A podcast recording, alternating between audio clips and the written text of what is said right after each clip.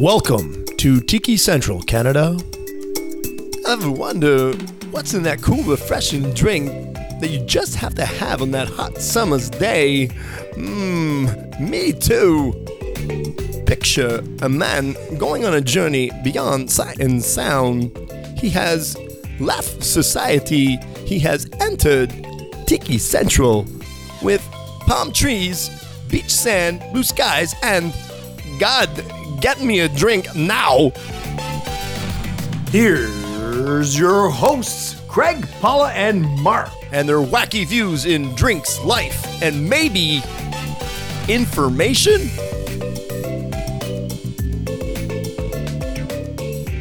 Hey folks, how's it going? It's Craig here from Tiki Central Canada. I'll be your bartender, mixologist, ho- and hopefully information for the hour. We'll see how it goes. And yes, we are via internet still, because obviously because of lockdown. But hey, I got some friends along with me. We've got Paula. How are we doing, Paula? Hello. Doing good. Things yes, at home are good. good. Yeah, it's just too hot today. Oh, oh it's too hot. See, for- You don't ever, ever hear me complain about the winter, but when it comes summer, then you hear me complain. see, us Canadians, we look so forward to the summer because it's winter for so long. It's like, oh my god, it's summer. Let's get out there and roast. Yeah, that's the problem though. Like I, I was out there doing stuff today, right? So I'm all sweaty and gross, and then ah, Paula needs her AC. Here we go. yeah. The only good part is that we're opening. Well, opening. We're putting up the pool again, so That's exciting. That's exciting. Woo! it is. Yeah, so Paula is our tiki newbie. And so she asks the questions that you guys are obviously want to ask. And on the other side of my screen, I have Mark, who is our tiki expert. How are we doing, Mark? We're doing great. We're down here in the cellar, just cellar dwelling. Yeah, he's, he's in the bat cave. Bat cave. That's it. Woo! Now, before the show, I think Mark was talking about you actually finally got to have some drinks out on the patio, right? On the porch? Yes, we were out in the back porch last night. Put the lights on, lit up some of the mugs, and and uh, had a had a cocktail or two or three. Or four. Ooh. or 67. He went through the menu. That's it. Yeah, exactly. Yeah. So we're hoping that everyone is actually staying safe. Well, I know we're on. We're so close to the finish line. I mean, everyone's getting vaccinated. I've been vaccinated. Uh, Mark, you guys been vaccinated yet? We got the one shot I'm one too time. young. Okay, so yeah, so Mark got one shot. I've gotten one shot, and you're too young. I thought it's Yeah. 18 now. No, it's it's Oh. still 40. I still don't make the cut. Uh, yeah, so we're all working our way to being vaccinated and getting back to reality. There we go. But yes, so let's go on to the show. Yes, I am very curious as to what drinks we are talking about today. So today, the whole show is going to be all about bitters. Now, we actually have talked about bitters here and there and some of the recipes and stuff like this. And so I got some kind of feedback from people going, well, what exactly is bitters? And hey, what kind of cocktail is going to do? And is there different kinds of bitters out there to make different kinds of cocktails? So why, yes. why don't you just start off explaining those things before you talk about the drinks? What are Sure. bitters and the the type of bitters that there are there? So bitters actually started off way, way back, like 1700s, as a medicine. It was actually uh, meant for in health reasons. So what it was is that you had, example, if you had a headache, you would put in some waters, a couple of shots of bitters, and it would be like this magical liqueur to fix all these things. Like if you're achy knees and you had arthritis, you would put a couple bitters into a drink, and all of a sudden you would feel better. So it actually started off as something where it would be like this kind of a guy would go around with a wagon, like you see in the westerns the magical liqueurs. And so that's what bitters started off as. And eventually, what ended up happening, of course, then it started getting thrown into drinks. And so How, that's why how- do we not use them for medical purposes anymore if it was that simple that everyone felt better? Well, the thing was that obviously medicine back then was very prehistoric. There was lots of things that just were unknown to the, the doctors and to the to society itself. So basically, what they do is you take these magical concoctions, and so people would buy into it, like going, okay, well, I'm hearing from my friend that I've got arthritis, and this is what you do: you take a couple shots of this bitters, you put it in your drink, and you'll feel better. And so, all through, through time, medicine got better. We started becoming more educated on medicine. And so, it became more of a food thing and drink thing than being a medical thing. So carry on. Okay, so what's the purpose of the bitters in a drink? So, bitters basically is an easy way to kind of give uh, extra element or taste or flavor profile to a drink in a very easy way because it's very concentrated. So bitters is super concentrated. So I always tell people when you're using bitters, less is better because what it is, it only takes a couple dashes to make a big difference on a drink. So if you keep on going crazy and throwing four or five dashes in there, you're modifying the drink significantly. And so when you're using these bitters, yes, obviously less is better. You can always add more afterwards, but it is super concentrated. And like now, bitters is expanded. Uh, it started off of maybe three or four flavors.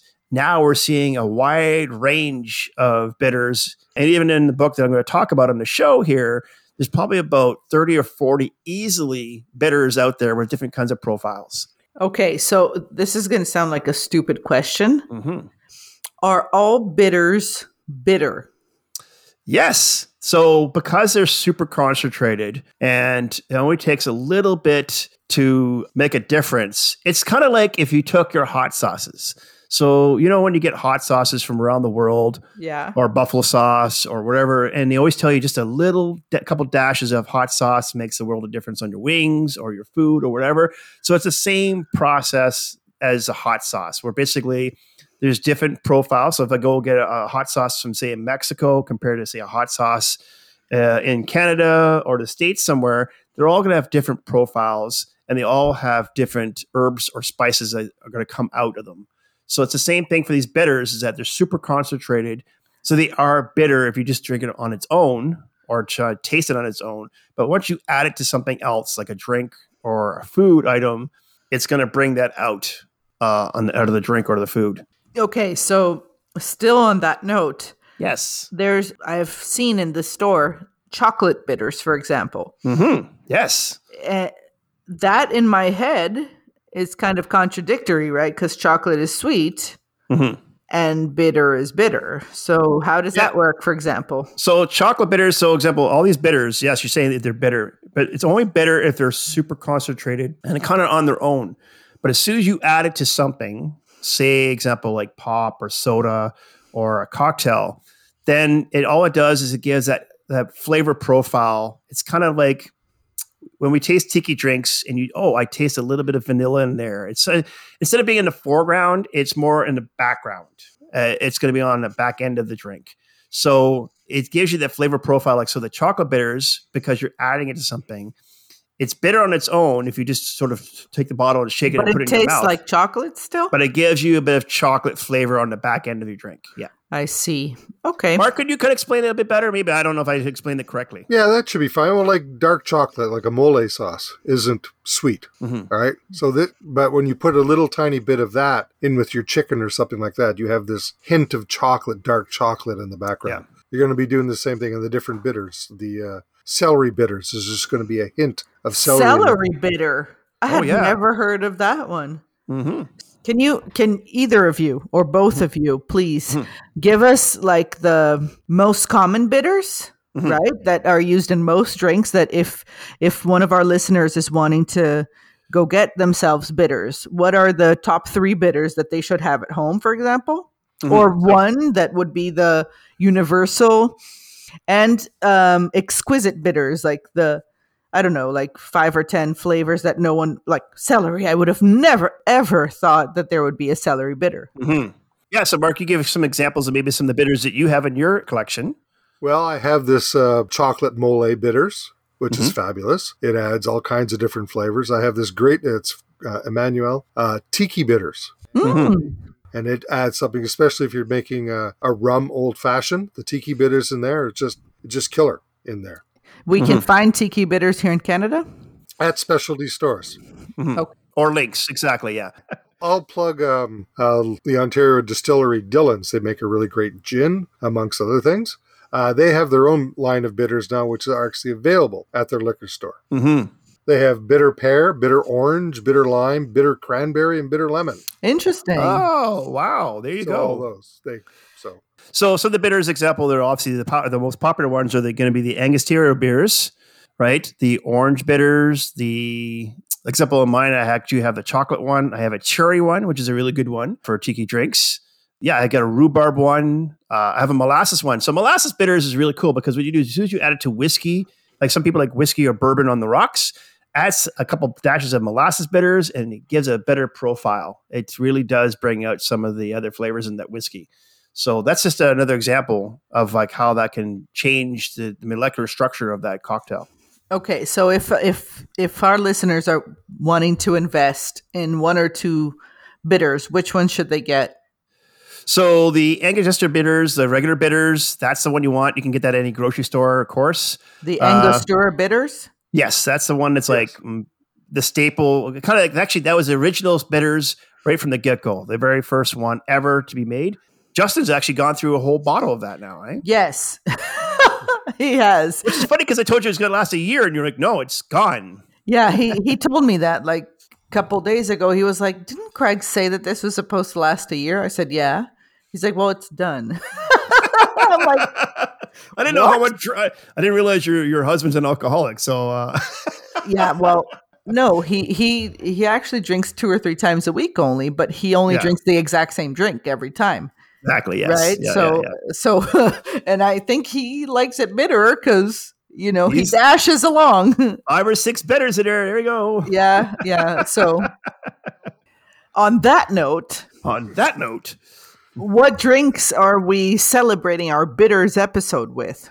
okay, so the drinks we're going to do today is the East India cocktail and the Triggerfish cocktail. Okay, uh, so Mark, I hear him saying triggerfish cocktail, but I feel like I read another name here, and that On the he's just he's pretending that he's not seeing it. Nope, didn't see Uh, it.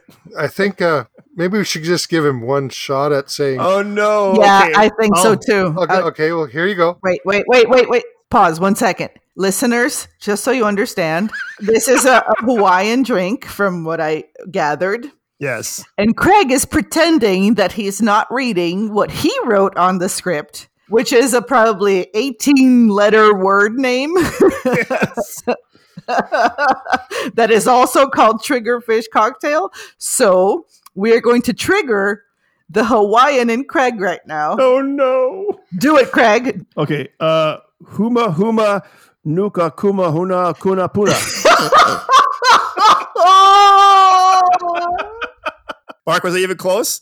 I hope you haven't insulted anybody. Oh my god. Okay. okay. Mark, give it a whirl. Humu humu nuku nupu apuau. Aw. Not even close. like a like a true Hawaiian. you gotta admit that is a long word. it's a long word. It's still a word. It's a long word for a very small fish. yeah, so explain, Mark, exactly the this is a fish that's the is this a fish of Hawaii? It's it's the state fish of Hawaii. Mhm. Just like every state has their state bird, state flower, or whatever. And you've seen these fishes, right? Yeah, we've uh, I've seen them a in the wild, and b I saw one in an aquarium at one of the tiki bars we went to. Oh wow. In the wild, you mean in Hawaii? Yeah, we were snorkeling. One of the, Yeah. No, it was in it was in the, the Great Lakes. There we go. Yeah. Yeah. It was a sushi. No, it's not sushi. You're funny, aren't you? And uh, actually, my kid learned it before I did. Oh no way. Oh yeah, because he. Uh, so we had to learn it so we could learn it together, so we could say it. Humu humu nuku nuku papu wow wow. Now it's also in the famous uh, song "My Little Grass Shack."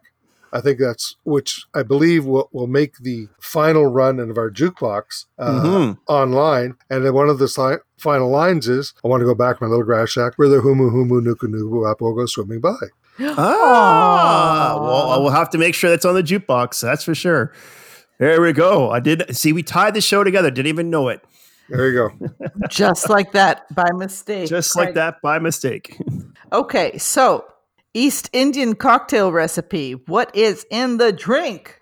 Okay, so this is a little more of a fancier cocktail. It is in the coupe glass, as we will put it into. Fancy.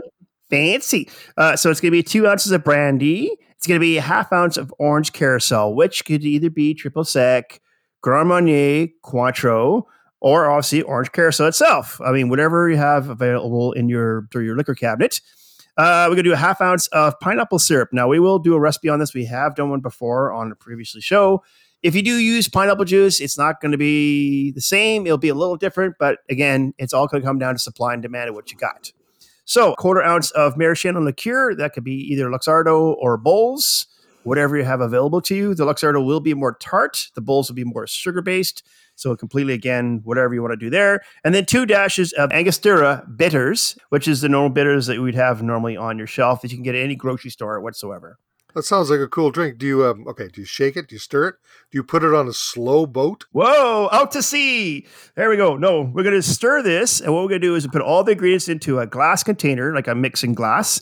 Uh, or you can use a shaker if you want to for this. And then with ice, and then you stir it till it's chilled.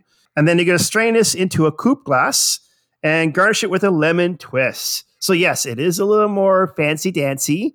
But you're fine with the brandy and the orange liqueur, it's going to be a really nice, soft, mellow drink. Where'd you get this recipe from?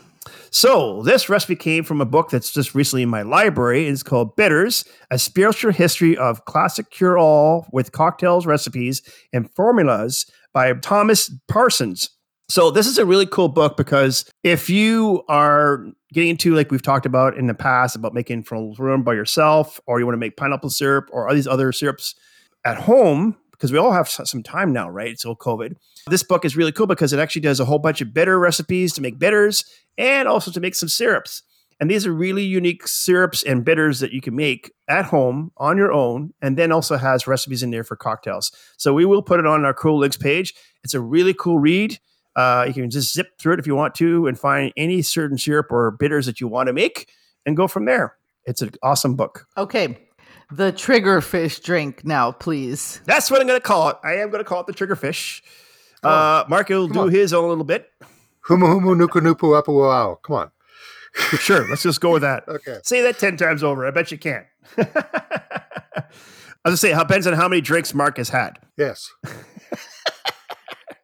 Okay, so we're going to give you the recipe for this one. So you can use two ounces of gin or two ounces of white rum. It's all going to come down to whatever spirit you want. If you like white rum, then put the white rum in there. If you can put the gin in there, you can put the gin in there. It's three quarters of an ounce of fresh lemon juice, three quarters of an ounce of pineapple juice. So, yes, both these drinks have pineapple of some kind in them. Half ounce of orgeat, which is an almond syrup that you can get at any specialty coffee shop. Uh, we do have, I think, a recipe on there for making it at home on, by scratch, or you can actually get the bitters book, and I'm pretty sure actually the almond syrup's in there as well. And then two dashes of Peychaud bitters. So this one here, do you do you shake it? Do you stir it?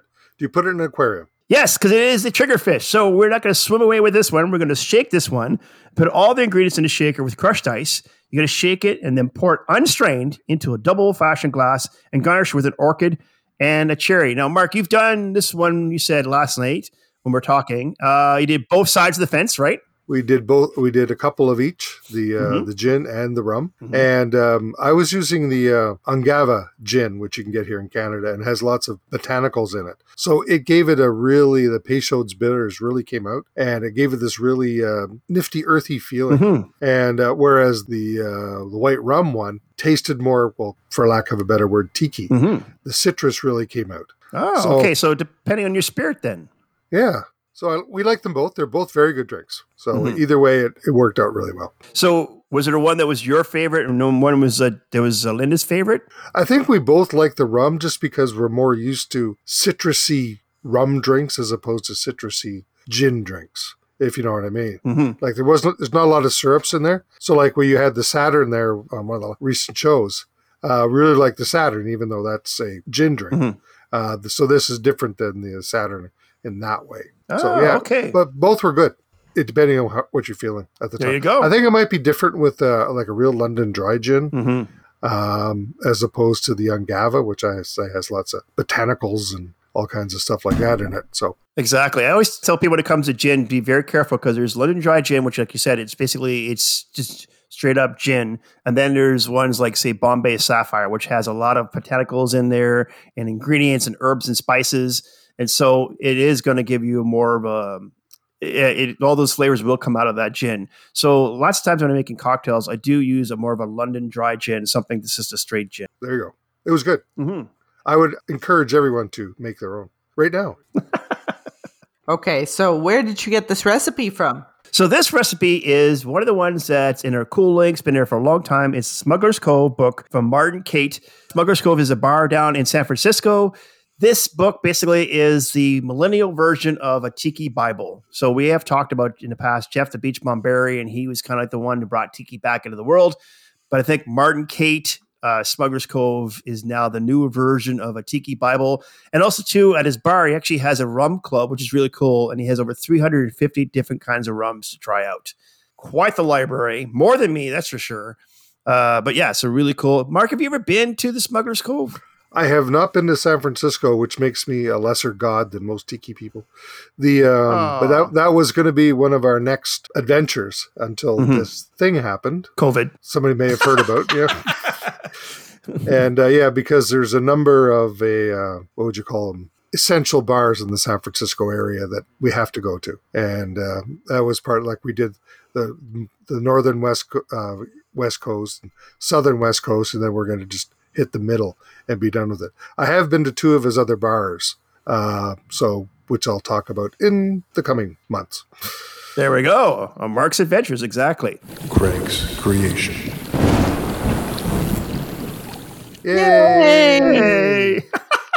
I love how you guys cheer about my section. Here we go.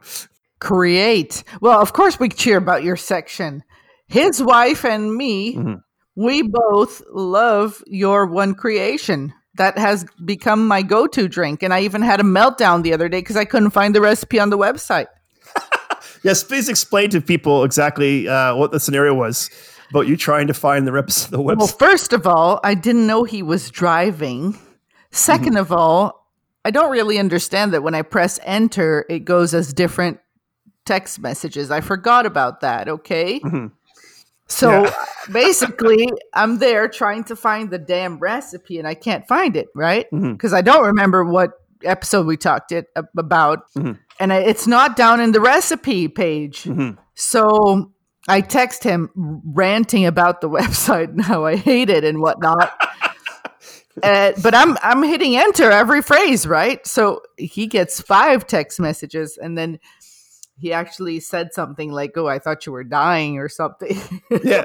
So yeah, I'm driving along. It's just like on my phone, it goes one text message, two text messages, three text messages, four text messages. I'm like, okay, is she going to the hospital? Is the He baby says- injured? I said, so he's like, he, he answered very clearly. He's like, under menu recipe, sub menu Craig's creation. And I said, wow, I would have never found it. Thank you and sorry for the rant. He's like, I was wondering, five texts. yeah. I thought she was going to the hospital or something. Like, is the building on fire? What's going on? Oh my god. yeah. So it's it's good that you brought that up because then people are actually trying to find it. So Craig's creation actually is under the recipe menu on our website. There Yeah. we go. Yes. It's there, people. It's there. It's hidden, but it's there. That's right. It's a hidden gem. That's what we figured. Yeah, it's a hidden yeah. gem. So, just so you know, the other day, um, Justin made me your your creation, the the Jamaican breeze. Ah. Yeah. What'd you think? I liked it.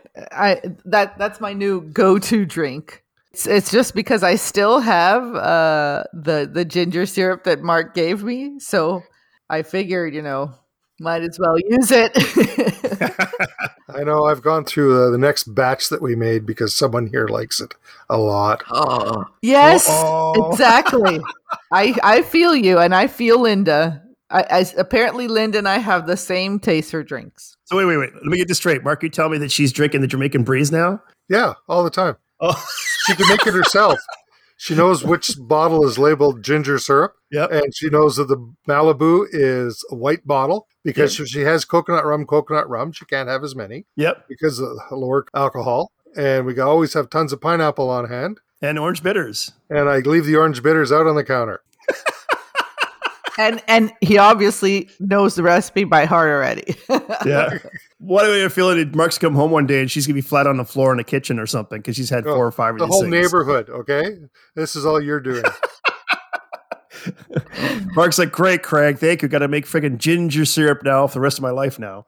Okay, so tell me about the creation that you're giving us today. So we're also doing a bitter cocktail, and this one's called the Fred Collins Fizz. So back in the days, there used to be these drinks, cocktails with called Fizz, be it like Jack Daniels Fizz, uh, Tom Collins Fizz, Gin Fizz. And what it meant was basically a cocktail that would have soda water in it or pop of some kind in it. And so that's where we came up with this one, Fred Collins Fizz. It's not a Tom Collins. It's more of, I call it a Fred Collins because it's a little different. What's in the drink, Craigo? Okay, so let's go through it. So you're gonna do an ounce and a half of Canadian Club. Now that's a whiskey. So whatever whiskey you have on hand, you can use. So if you have your favorite whiskey or bourbon, definitely use that one for this recipe. And then we're gonna do a half ounce of simple syrup. That's a one to one ratio of sugar and water, like we talked about before. A teaspoon of triple sec. So yes, not a lot, just sort of a splash of triple sec in the in the in your shaker. A half ounce of lime juice and then also, then there's going to be two dashes of chocolate bitters, and we're going to top the whole thing off with lemonade. Easy peasy. Wow. So, yeah. Well, do you shake it? Do you strain it? I'm assuming you do one of those two. Yeah. So what you're going to do is you're going to shake this, and then you're going to strain all that. Uh, so let me go through it again. So the CNC or your whiskey, your simple syrup, your triple sec, and your lime juice are going to go into the shaker with ice. You're going to shake that, strain it into a Collins glass with fresh ice, and then what you're going to do is you're going to top it off with the lemonade, and then put the dashes of bitters on top. Take your straw, kind of mix it up through the whole glass, and that is your cocktail. You're going to get like a nice hint of chocolate in the back end of it. Uh, also, the triple sec is the orange. So if you can remember from Christmas, probably a little more older generation like me and Mark or whatever, at Christmas time, you always get these like chocolate oranges. You remember those, Mark? You mean like Terry's chocolate oranges? Yes. So it kind of has that little bit of flavor to it where it's like the chocolate and orange, just like you had at Christmas time. Oh, I want one. I'll be back in a few minutes. there we go. Exactly. He's getting off and make the drink. There we go. No, no, you have to stick around, Mark. It is Mark's Adventures. Welcome to Mark's Adventures.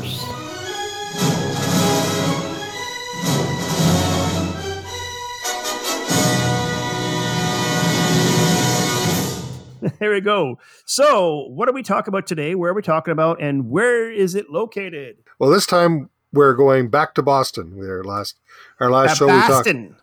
Yeah, Boston. We um last time we talked about the Kowloon, which was a Chinese American restaurant just north of Boston, Mhm. and I figured I'd talk about a newer place. Uh, Almost brand spanking new, and Mhm. it is right downtown Boston uh, at 2 Broad Street. Broad Street. Okay. Yeah, it's located right. When I say downtown Boston, I mean downtown Boston. It's like it's one of the big tourist places. It's right on the. It's in the financial district, right by the waterfront. You can you could literally can see where they threw the tea in the in the the harbor, that kind of stuff from there. There's the Faneuil Hall, which is a really popular tourist attraction. It's like our Byward Market, uh, where you have all kinds of gifts and shops and all really popular, lots of food. And right, so it's literally a two minute walk from the hall.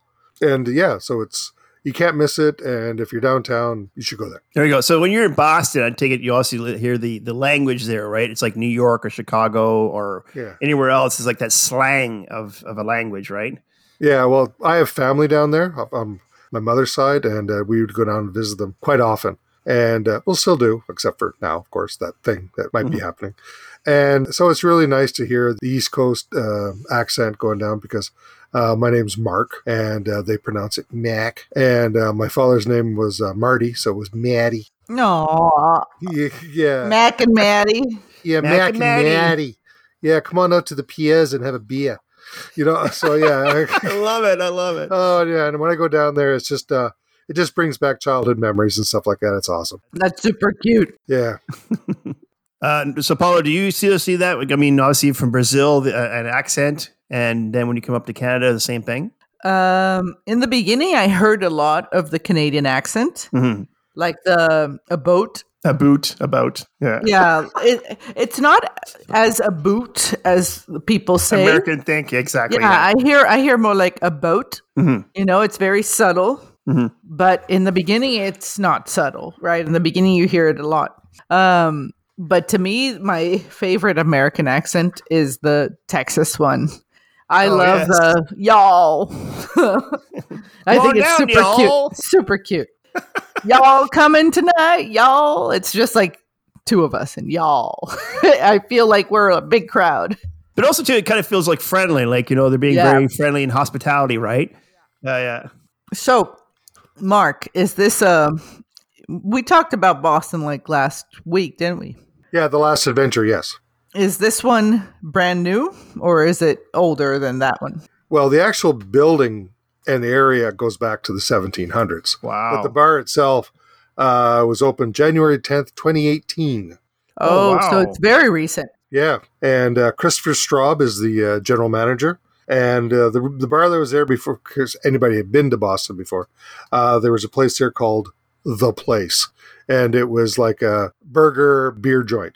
So, how tiki actually is this place? Because I know on the last one we talked about it was like a Chinese restaurant slash tiki bar. That's funny. So, this one is this a tiki bar? It I would call it more of a tropical bar. Okay. with, with tiki elements in it. And there's uh, like if you know the it's got the metal ceilings like the copper ceilings and stuff like that.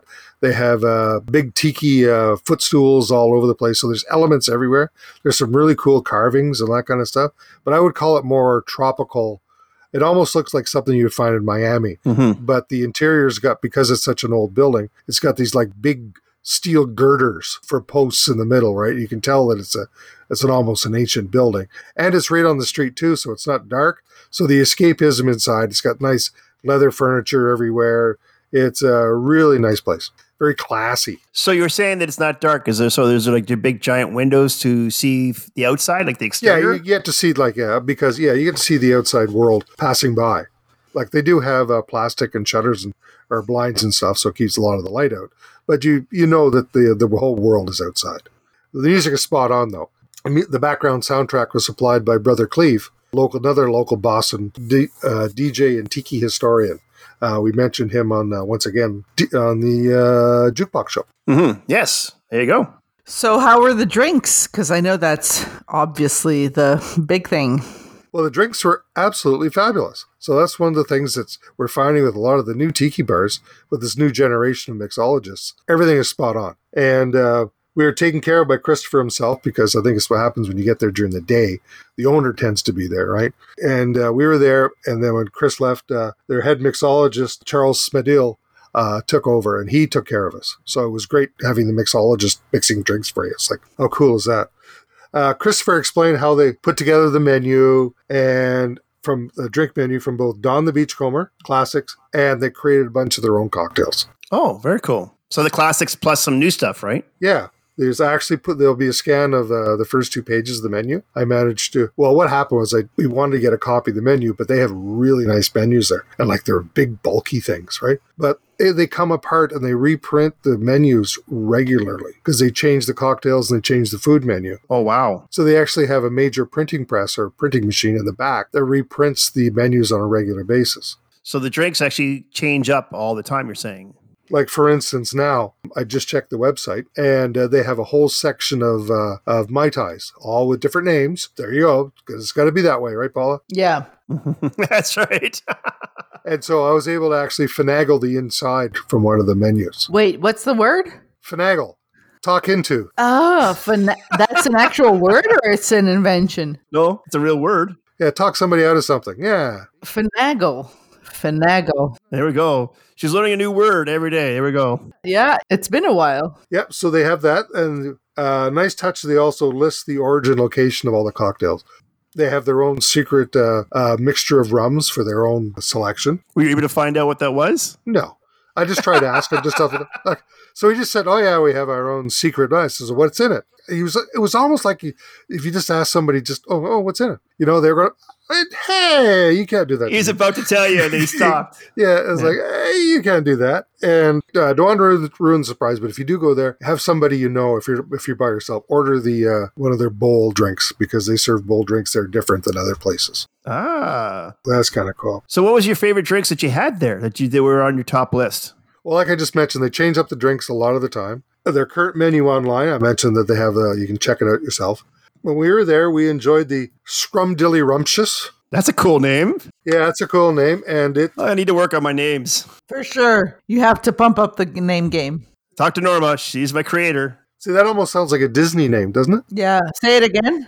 Sounds like Mary Poppins. Scrumdilly Rumptious. That, that sounds like a Mary Poppins name. 100%. It has their house rum blend, strawberry long pepper aperol, coconut, and lemon. And a spoonful of sugar makes the medicine Exactly, go yeah. down. I got that. And they had a Don the Beachcomber original called the Donga Punch. Never had one before, and I hadn't been to a place that actually offered it. I'm sure if I had gone to some of the places I've been, hey, can I have a Donga Punch? They probably would have done it. Now, another thing, Christopher, because we were sitting there chatting for a while, he introduced me to was the drink that I really liked there was called I Can See Clearly Now, which was a gin drink. Oh, wow. Not a rum drink. Yeah, and it was what they call a clarified or milk cocktail. Okay. Milked? Milked cocktail. I, I just did that kind of thing there. Kind of turned my head sideways. Uh, That's Milk? that's making me gag a bit in my mouth. Milking a cocktail. Okay, I've never done that one before. I got to admit on that one. okay, and so I so I looked it up because I didn't know what it was either. But he explained it to me after, and I looked it up afterwards, so I understood what he was talking about. Yes. Uh, milk milking or creating a milk punch is an old practice that goes back to the 1700s.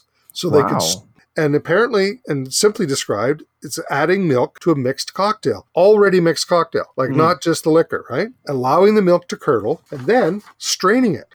Now, his face. yeah. Now I know Paula's face, but you took your baking and cooking classes. Yes. Did you not make clarified butter? Yes, but but allowing the milk to curdle, that the gross part. Well, that's what you're doing with butter. You're getting rid of all the stuff that's curdling on top. That's and true. skimming it off, and then you have this beau- beautiful velvety butter oil underneath it. That's hundred percent true. So that's what they do to the milk. They take out the The curdle part of it. They take out the curdle put, and you're left with a cocktail that is really silky, clear, very, very, very slight milky taste to it, and but also very, very mellow. Now I gotta I gotta say from a restaurant perspective, because I mean I've cooked and I've also made drinks, is that there are some processes that are made when you make your food that if you knew how it was made, you probably wouldn't eat or drink it. Yeah, Like remember we've talked about the pisco sour, like they using the egg whites. I know Paula no, talked about it. She's me. like, nope, nope, nope. So the best thing to do in that scenario is just basically make the pisco sour, give the pisco sour to you, and not say a word. Yeah, just don't tell me because seriously, like the egg white thing is, you know. Yeah, sometimes I find like making a cocktail, sometimes, the, especially in tiki, the mystery is better to have that than to actually tell them exactly what's in the drink. I agree a hundred percent. Yeah. Sometimes it's just better to let them not know what's actually in the cocktail and let them enjoy it.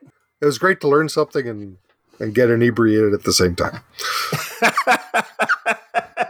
Like, I'm getting educated. Yeah, the ultimate education course. It's okay if I drink. There drink. you go. Absol- Absolutely. Well, that's stuff Jeff the Beachbum Berry used to do. 10 years of research. yeah, that's what I, that's what I call my stuff now. There we go. So, what about the food? If the drinks were great, how about the food? Well, you can imagine what we ordered. Ah, Ah, the poo-poo poo, the poo-poo. There you go. But we also had the uh, the ribs, which were amazing. But the other thing they have there is they have their own um, sushi chefs. oh, They wow. own sushi. chefs Sushi. That's really cool. Yeah, so a lot of you could see a lot of people were showing up around the four o'clock time, and they were um, coming in, get some cocktails, get some sushi, some sushi, and uh, away you go. and uh, but yeah, all the other food. If you check out the, the food menu, they they are open as we speak. By the way, All of the states is back open at this point. yeah, a lot of places are So, Mark, you were saying when you were there, it's like a seven days a week, regular hours, right? absolutely. This now they're on like a weird business hours because of COVID. And um, so they're like four until ten. So yeah, it's it, they have a lot of food for everybody. So even picky pears would be able to find something there. Good. Oh, there you go. The picky pears. We haven't heard that in a long time. Mhm. Unfortunately, because of COVID, unfortunately, yes. Mhm. So there we go. There's another Mark's Adventures. Yay! Very. That was very Yay. adventurous. If you're in the Boston area, the Tiki Rock is the place to go and check it out. There's lots of stuff there to see. Max says so. Max said so. The Brazilian. Uh, is this going to hurt? Probably. So All right. So we would do Did You Know? But no, wait a minute now. We're going to do a surprise. It is the Brazilian we're going to do. it is. Yes. I figured that we'd do this spontaneously because you said yourself you don't like scripted. So Mark knew, but you didn't know. Oh, okay. I made a fake did you know so then you will not be able to read the script ahead of time. Well, as if I, as if I would. I'm just saying this is the best way to do it spontaneously. I'm going to ask you questions and you're going to have to answer them. Okay. There we go. So, yes, we're doing the Brazilian, and Paula is our Brazilian expert. So, today we're going to talk about some Brazilian cultures and different things that we might not know in the Canadian culture. So, the first question I have for you, Paula, is I noticed that, and I was doing some research on this, that handshakes, hugging, and back slaps and kisses are used to greet people. Yes. So, explain to our Canadian and North American listeners basically the difference between like what you guys do for greetings compared to what you probably saw when you moved up to the States and to Canada. Okay, so it's it's hundred percent different. Okay, Yes. hundred percent different. Mm-hmm. So, and and you might have noticed when I walked into your house, I think I probably gave you a kiss in the cheek, and Norma too. I, I don't mm-hmm. know. Yes. Back way back then, I still was doing it. Yes. Um, yeah. So girls will give a well, depends on which state of Brazil you are, right? It's Yes. either one or two kisses, one on each side. Oh, okay. So it depends on what part of Brazil you're in. Yeah. So São Paulo, for example, is only one side. Mhm. In Rio, it's both. So you Oh, give okay. two kisses. So if, if you're a guy, Mhm. you will only kiss other girls. All girls. Doesn't matter if it's she's your girl or not. Mhm. And if it's a girl, she will also do other girls and guys, right? Mhm. The same two cheeks. It's extremely common. They find it super weird that here you're like, "Hi, how are you?" and you don't touch, right? Each other. Mhm. In Brazil, that's super weird for us. And when I got into Algonquin, this is actually funny because I'm used to, to even greeting my teachers like that, right? Mhm. So it, it was really funny because this one teacher that really, she, thankfully, she really liked me. Mhm. And uh, she said to me, because I went and I, oh, hi, teacher. And I hugged her. Mhm. And she's like, uh, here we consider this sexual harassment. So refrain from doing it. Yeah. and I'm like, oh, okay, sorry. I was just saying hi, really. Yeah. yeah, so I've, I've gotten into a couple. Trouble situations. Yes, yes, certainly, certainly have. And and the worst part is that I had no idea what I what was what people were complaining about, right? Like Mhm. because it, it really never hit me. There you go. Cool. So the other question I have for you, okay, is that Brazilians have a particular feeling about Spanish language.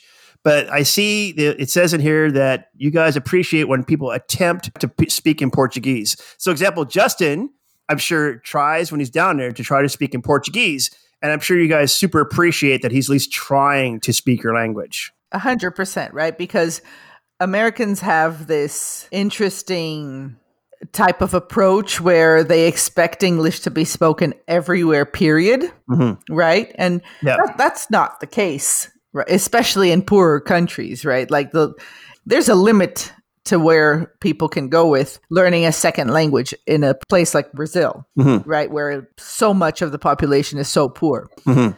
And and this includes everyone that's serving you. Mhm. They are going to try their best, but they are definitely not equipped with the English language. Mhm. So certainly it is a huge and and plus like it just makes you that much cuter, you know, like Mhm. Is it tempting to, tempting to speak the language?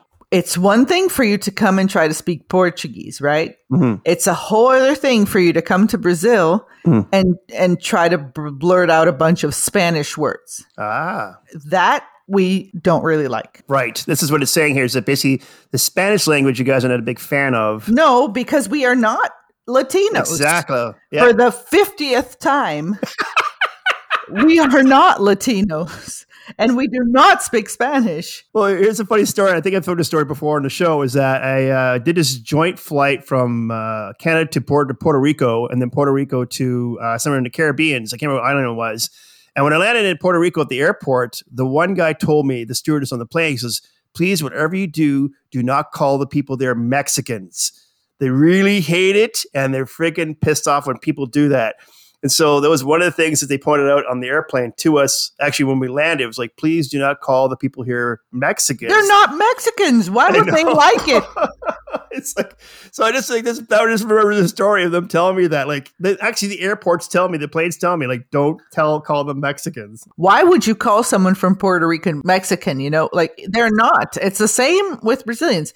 We do not speak Spanish. Right. But North Americans decide, you know, to just put us in this big package of Latinos. Right. And like obviously, you know, they're Brazilians, they must speak Spanish. No, we don't. We speak Portuguese. It's some stuff is similar, some isn't. Yes. I cannot carry a full on conversation in Spanish, and I'm in the smarter side. You know what I mean? Like, Mhm. so sure, we can try to identify what you're trying to say in Spanish, but hmm we're we're not we do not speak spanish and and i can understand right like we are the only country below the. US that doesn't speak Spanish, I can understand how, you know, everyone can think, oh, everything from us- the United States down is Spaniards. Mhm. It's not. Just Mhm. FYI. Exactly. There you go.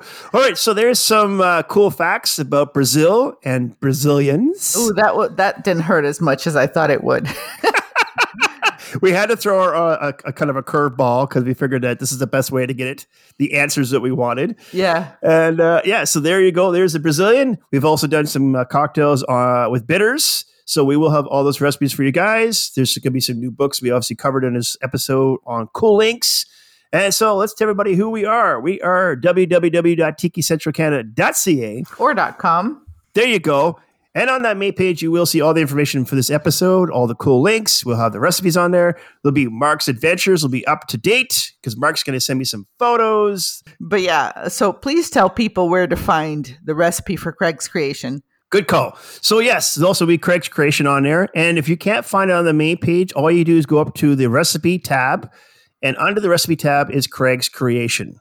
That's where you can find that. If you can't see it on the main page, because we won't have it on the main page every single time. It's only on episodes that have the Craig's creation on it. Yeah. Exactly. Good call.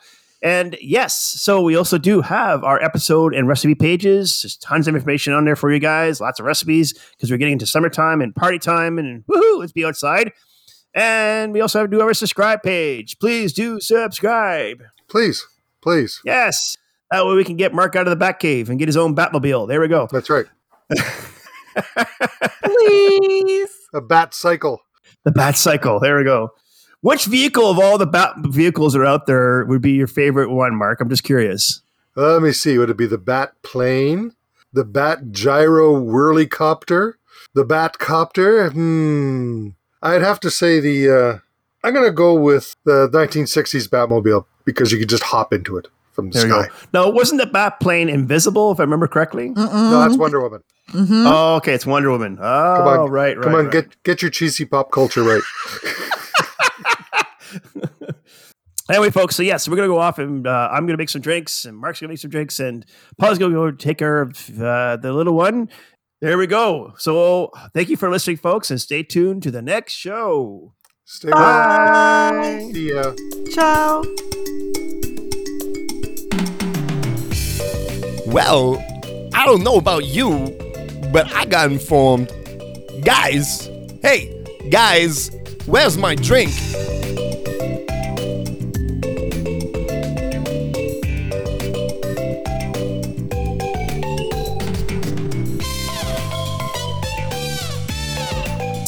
Hey, folks. Hey, how's it going? It's Craig here from Tiki Central Canada. I'll be your bartender, your host, your information. Uh, Hey, folks. How's it going? It's Craig here from Tiki Central Canada. I'll be your host, your information bartender, and hopefully mixologist. And I did it backwards.